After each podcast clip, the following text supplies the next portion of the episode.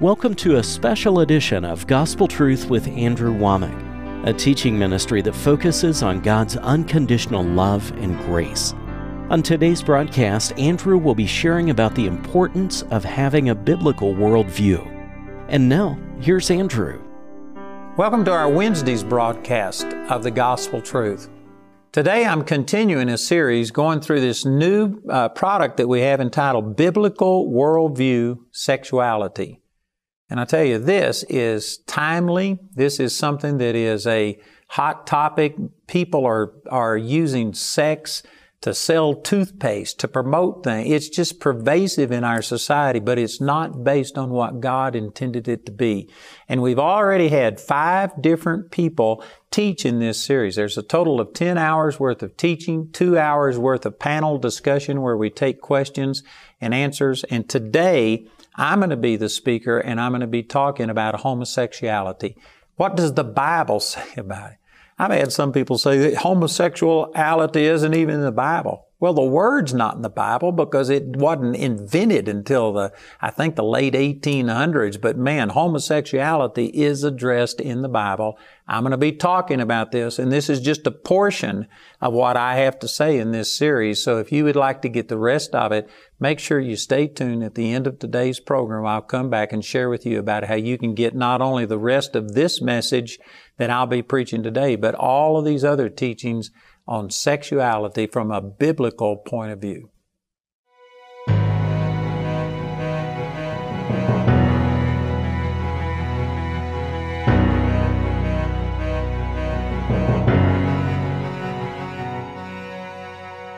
All right, today I'm continuing the teaching on biblical sexuality. And uh, I know that, man, there's been some powerful things shared. Today I'm going to be talking about what the Bible has to say about homosexuality. And this is a really touchy issue. You know, another topic that I'm going to be dealing with is about tolerance and love towards those who are uh, in the homosexual lifestyle. I'm going to avoid some of those things t- today, and I'm going to say it on a different teaching. So, again, I encourage you to get the whole teaching so you can get the whole deal here. But the Bible has a lot to say about homosexuality. I'm going to be referring to a lot of scriptures, but I'm also going to be using statistics that come from studies that have been done about homosexuality. And rather than me give all of the details, we have this little booklet that will be a part of this that we're going to be using. And, and all of these things are verified, and we will be able to supply this to you. But I may not actually give you all of the quotes and the exact things. I'm just going to give you the Cliff Notes version because there's so much to share. But first of all, let me just start by saying that I've had some people challenge me before and say the Bible doesn't even talk about homosexuality. The word homosexual isn't even used in the Bible. Well, I'm saying this in love, and I'm going to say a lot of things that are going to be contradictory to people today, so uh, please don't misunderstand my motive for it, but that is just ignorance. I'm just trying to be blunt. That is, people that say something like that have not read Scripture. Also, the word homosexual wasn't even coined until 1869 in Germany. So, of course, the word homosexuality isn't used in Scripture.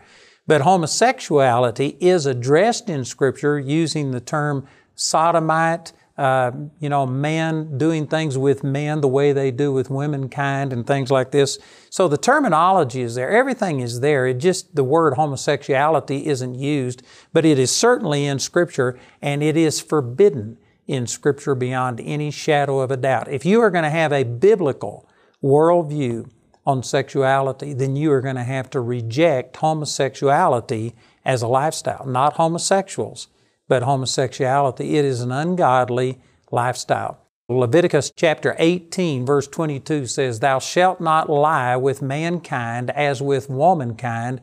It is an abomination. Again, the terminology, this is biblical terminology, but it's talking about a homosexual relationship. And down in verse 29, this is Leviticus 18, 29, it says, For whosoever shall commit any of these abominations, even the souls that commit them shall be cut off from among their people. If you look up in Exodus 31 14, it uses the term cut off and put to death interchangeably in the same verse.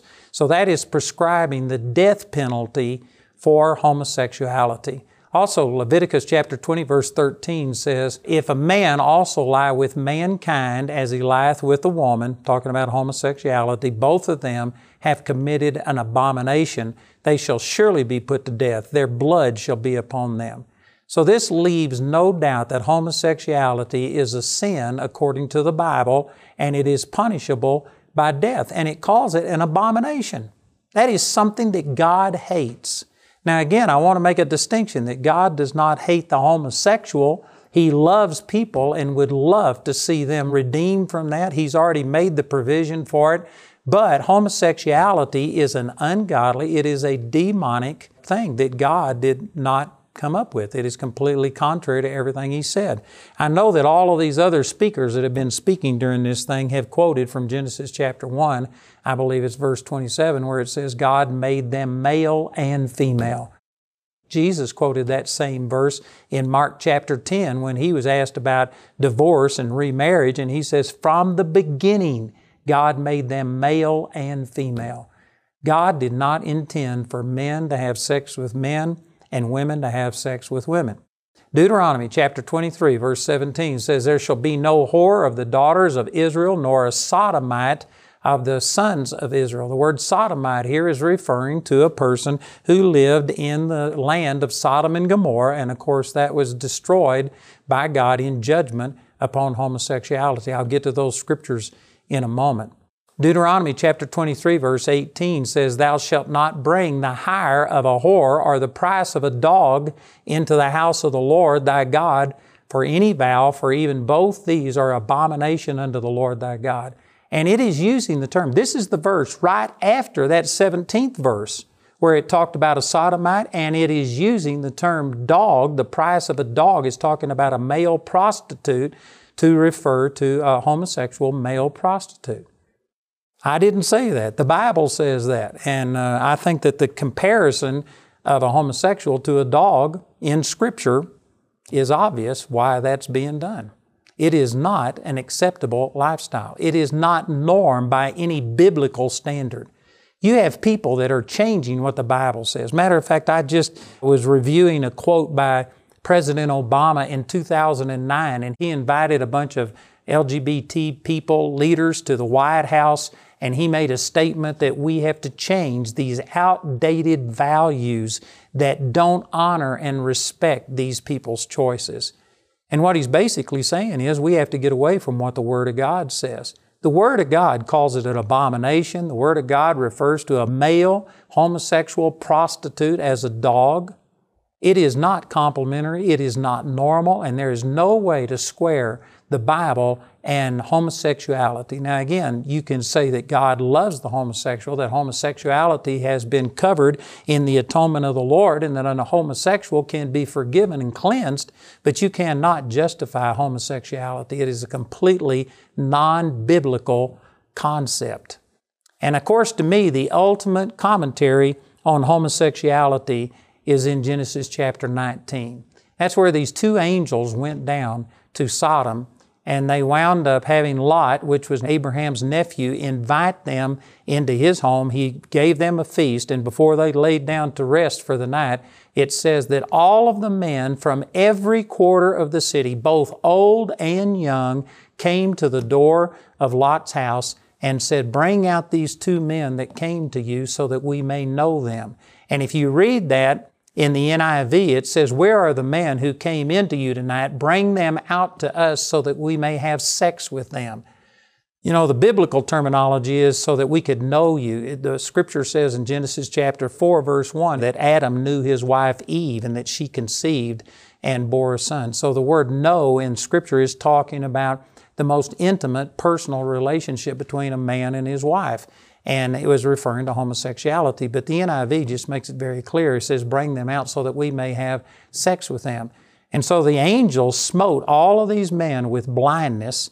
They had to grab each other by the hand and stagger around to find their way. And finally, the angel grabbed hold of Lot's hand and his wife's hand and his two daughters, and he brought them out of the city. And as the sun was coming up, God rained fire and brimstone down upon the cities of Sodom and Gomorrah and killed and destroyed all of those people. Prior to that time, it says it was well watered like the Garden of Eden, but since that time, down around the Dead Sea, it is just desolate. And that forever stands as an exclamation point on what God thinks about homosexuality. Look at this in 2 Peter chapter 2 verse 6. It says, "And turning the cities of Sodom and Gomorrah into ashes, condemned them with an overthrow, making them an example unto those that after should live ungodly." So that says that the way that God dealt with homosexuality in Sodom and Gomorrah is forever His commentary on what He thinks about it. He did not approve of it. He judged those people and destroyed them and used that as an example of what God thinks about homosexuality. Again, you got to make a distinction between homosexuality and the homosexual. And then there's another reference that says that He set forth the areas of Sodom and Gomorrah as an example suffering the vengeance of eternal fire. So there's two scriptures that verify that when God brought destruction on Sodom and Gomorrah, He did it as an example to everybody for all eternity after that time about what He thinks about homosexuality. Again, this whole series, we're talking about a biblical worldview, a biblical worldview of sexuality, and even more specifically, what does the Bible have to say about homosexuality? And if you take these scriptures that I've already used, there is no way that you can pass over those and say that the Bible condones or allows homosexuality.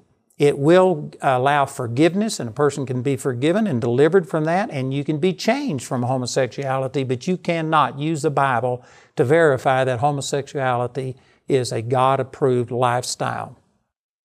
I've actually had some people challenge me over Sodom and Gomorrah, and they have used this scripture from Ezekiel that says, Behold, this was the iniquity of thy sister Sodom. Pride, fullness of bread, abundance of idleness was in her and in her daughters. Neither did she strengthen the hands of the poor and needy. And so there are people have said that that see the, the sin of Sodom and Gomorrah wasn't homosexuality, it was pride and idleness and abundance of all of these things.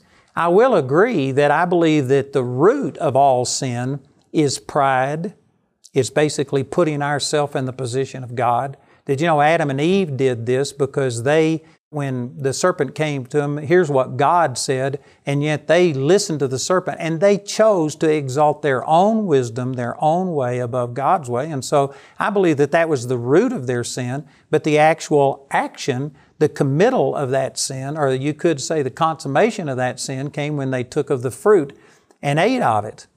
And so the action of homosexuality wasn't the root. The root was this pride and the abundance of idleness and the uh, fullness of bread. But in the very next verse, down in Ezekiel chapter 16 and verse 50, it says, And they were haughty and committed abomination before me, therefore I took them away as I saw good.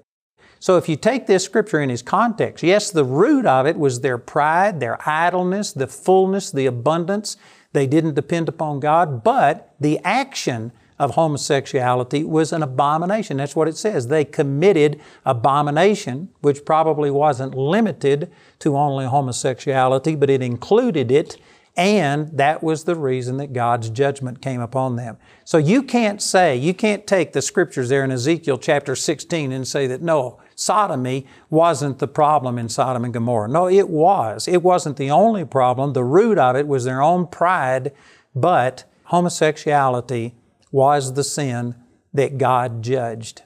And so Leviticus chapter 18, verse 22, verse 29, Leviticus chapter 20, verse 13, all of those prescribe the death penalty for homosexuality. And you know, this is another thing that I've had people counter me on is because when you use these verses in Scripture to show that God does not approve of homosexuality and that death was the punishment prescribed for them, I've had people come and say, So do you want to just go kill all homosexuals? Certainly not. Let me also point out that, you know, children, if they rebelled against their parents, and when the parents corrected them, if they didn't respond to that, the parents were commanded to take them to the elders of the city and to present the situation before them. And if they didn't respond to them, then the parents had to be the very first one to throw a stone and kill those rebellious children. Now that sounds terrible. And it is terrible. But there was a reason for it. And we don't do that today. Praise God, we don't kill all the rebellious children today, or a lot of us wouldn't be alive. Amen. But there was a reason for that. Also, there were scriptures that specifically specified that you couldn't suffer a witch to live, that you had to kill them. So I don't believe that we kill homosexuals, that we kill rebellious children, that we kill witches today. Why not? And see, some people will say, well, then if you don't believe in what the Bible says for the punishment, then that means that it must be okay now to live in homosexuality. No, here's the logic, and I'm just going to give you a brief overview of this. I could spend an hour teaching on this, but under the Old Covenant, people could not be born again. And because they couldn't be born again, they were limited to this sin nature that we were born with. When we get born again, we are given a new nature. And God literally changes our heart. He changes our want to. But in the Old Testament, people could not be changed on the nature level.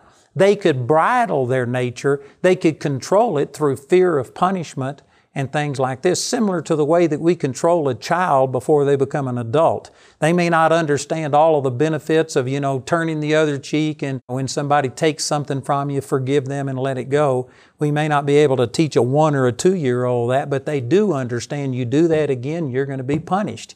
And so for a child, punishment causes them to resist evil and it serves a purpose. But as they become an adult, you don't want them to only do what's right if they're going to be caught and punished. You want them to learn and to have uh, learned how to control themselves and bridle this selfish, ungodly nature that all of us had. Well, prior to Jesus coming, God had to deal with sin, and specifically this sin of homosexuality, in a very harsh way because those people when you give yourself over to homosexuality, and this is a point I'll make in just a moment when we get into Romans chapter 1, but when you give yourself over to homosexuality, you are yielding yourself to the devil. And I'm going to say some things right here that are very unpopular, but I really don't care. I'm sharing with you what the Word of God has to say. This is a biblical worldview. And one of the problems is that people are more impacted by what what is politically correct and what is uh, you know accepted in our society. The word of god doesn't have as much impact on them as the opinion of other people. And so i'm just telling you what the bible says. But the bible says that this is demonic in its origin. And when a person goes as far as to yield to homosexuality they have yielded themselves to the devil. This is demonically inspired. It's a lie Again, I could go back to Genesis chapter 1. God created them from the beginning, Adam and Eve, and blessed them, blessed that union between a man and a woman. And Jesus said over in John chapter 8, verse 44, that Satan is the author of all lies and the father of all of them. And so anything that's contrary to what God says originates with the devil. God created man and woman for marriage and to procreate and for two men or two women to come together, that's a lie. And the author of that is the devil. It is demonically inspired. You know what we call political correctness today is what the Apostle John, three different times in his writings, he called it the spirit of Antichrist. You know, the political correctness, it, you can criticize a Christian, you can take them to court. You can try and close down their bakery, close down these shops. You can, it's open game against Christians. But man, if you were to speak against a Muslim, if a Muslim was observing one of their feast days or if doing some of these things, and if you were to ever criticize them, if you were to ever to criticize a homosexual and on and on it goes, I guarantee you, man, people would come against you with a vengeance. It is not a spirit of anti Muslim, anti morality, it is a spirit of anti Christ. Homosexuality is demonic at its foundation, and any person who yields to it is yielding to demonic influence. So I say all of that to say that when a person goes into homosexuality, you have become demon possessed. Now, that word is offensive, and I'm not going to sit here and teach on all of this, but the scriptural term isn't really demon possessed, oppressed, depressed, all of these different variations that people make. It just means demonized. You were under the influence of a demon. And a person who has gone into homosexuality has first of all been deceived and then is definitely under the influence of demonic things. And because of that, this allows Satan to just do things in the life of a homosexual that he isn't free to do in every single person. It says over in 1 Peter chapter 5 verse 8 it says that your adversary the devil as a roaring lion goeth about seeking whom he may devour. Satan can't just devour everybody. You have to cooperate with him. Satan can't do anything to you without your consent and cooperation. And there are different levels of consent. You can do something that's wrong and you could actually be in sin, but if you do it ignorantly, it's not held against you, and Satan doesn't have the same inroad into you as if you do something deliberately, knowing that you're wrong and you are just in direct disobedience and rebellion. You know, the Apostle Paul talked about this, and he said that he had blasphemed the Holy Ghost, but he received forgiveness because he did it ignorantly in unbelief. Jesus said that blasphemy against the Holy Ghost was an unpardonable sin. And yet Paul said, I blasphemed, and yet he was forgiven because he did it ignorantly. He actually thought that he was doing God's service until he had that encounter with the Lord in Acts chapter 9 on the road to Damascus. So my point is that even though there are not varying amounts of sin with God, James chapter 2 verse 10 says, if you keep the whole law and yet offend in one point, you become guilty of all. God's law is like a one standard. It may have 600 and something different commands involved in it, but it's all one standard. It's like having a huge plate glass or something up there. You can't just break a little portion of it. No, if you break that glass, the whole thing has to be replaced. So, from God's perspective, a transgression against God, one sin isn't worse than the other. And that's good and bad. That's good in the sense that it doesn't matter how much you've sinned, what you've done, it's God can forgive it the same as He could forgive anything else. But when it comes to people and when it comes to the devil, there are varying amounts of sin. If you go above the speed limit and get a speeding ticket, the punishment for speeding is not the same as it is for going out and committing adultery or robbing a bank. You are going to have varying degrees of consequence when you violate the laws in this land. And when you violate God's law, there are varying degrees of consequence. Again, if you do it ignorantly, that's different. If you just sin through the frailty of being a human. So in 1 Timothy 1:13, Paul said that he had blasphemed against the Holy Spirit, but he received forgiveness because he did it ignorantly in unbelief. In Luke chapter 12 verse 10, says that that's an unforgivable sin. But he did it ignorantly, and so therefore it had lesser consequences.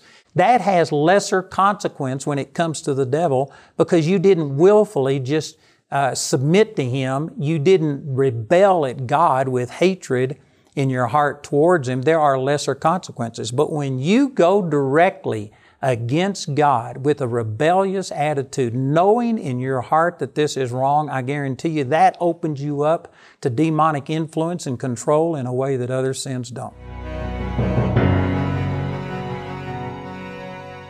Praise God. I believe that that's powerful. I know that this is controversial. I know that what I'm sharing is not politically correct today, but that doesn't mean it's wrong. Just look at the way our society is going. Look at the way that marriages are falling apart. Look at the way that you can't, people can't seem to hold a marriage together. There's suicide going on. There's terrible things. It seems like in many ways our society is unraveling. And I guarantee you the sexual revolution is a big part of it.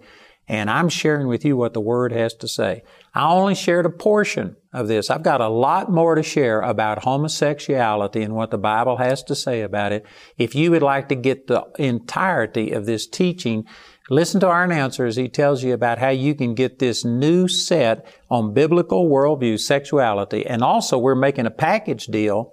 I made another teaching, 12 hours worth of teaching on just foundational truths concerning a biblical worldview and you can get this as a package deal or you can get just the new set if you've already got the first set. Listen to our announcer as he gives you that information and please respond today. This would be a blessing to you.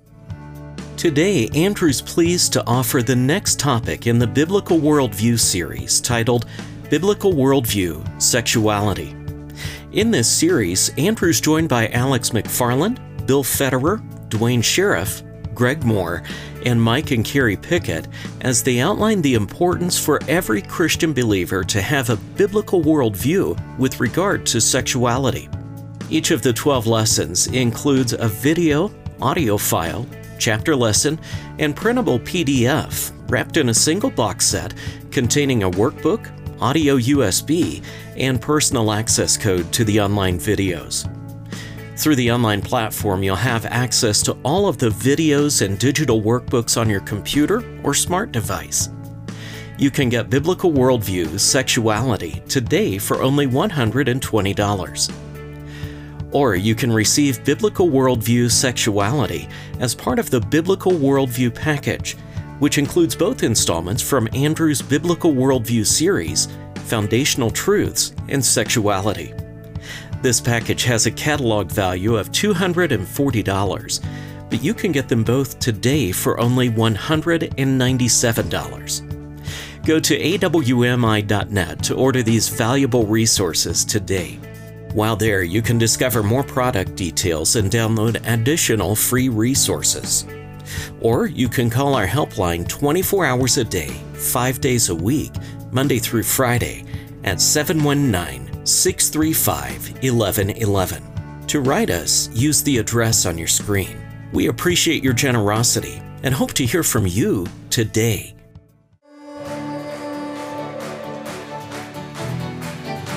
Before you were even formed in your mother's womb, God already had determined a purpose for your life, a God given purpose. God has a purpose to train you in what you're called to do, and I tell you, Charis Bible College is the place for that. Man, if you want a life change, come to Charis. Come on to Charis. The next two to three years could be the most powerful time of your life. You sit under the Word for four hours a day, for five days a week, for two or three years, I guarantee you, you are going to have God speak to you and start revealing purpose to you. Every one of you are created for a purpose. Do you know what that purpose is? Many of you know that we have built a 1,022 space parking garage to accommodate all of our people that come to our facilities in Woodland Park. And it was at a $23 million cost, and we are trying to get that paid off as quickly as we can. I felt like the Lord spoke to me about encouraging 23,000 people to give a $1,000 offering, either a one time gift or pledged out over a period of 10 months, $100 per month. If you would like to be a part of that, I encourage you to call or write, go to our website, and join our 1K club. Andrew has many conferences and seminars around the globe each year. For the latest information on Andrew's complete speaking schedule, visit our website at awmi.net/events.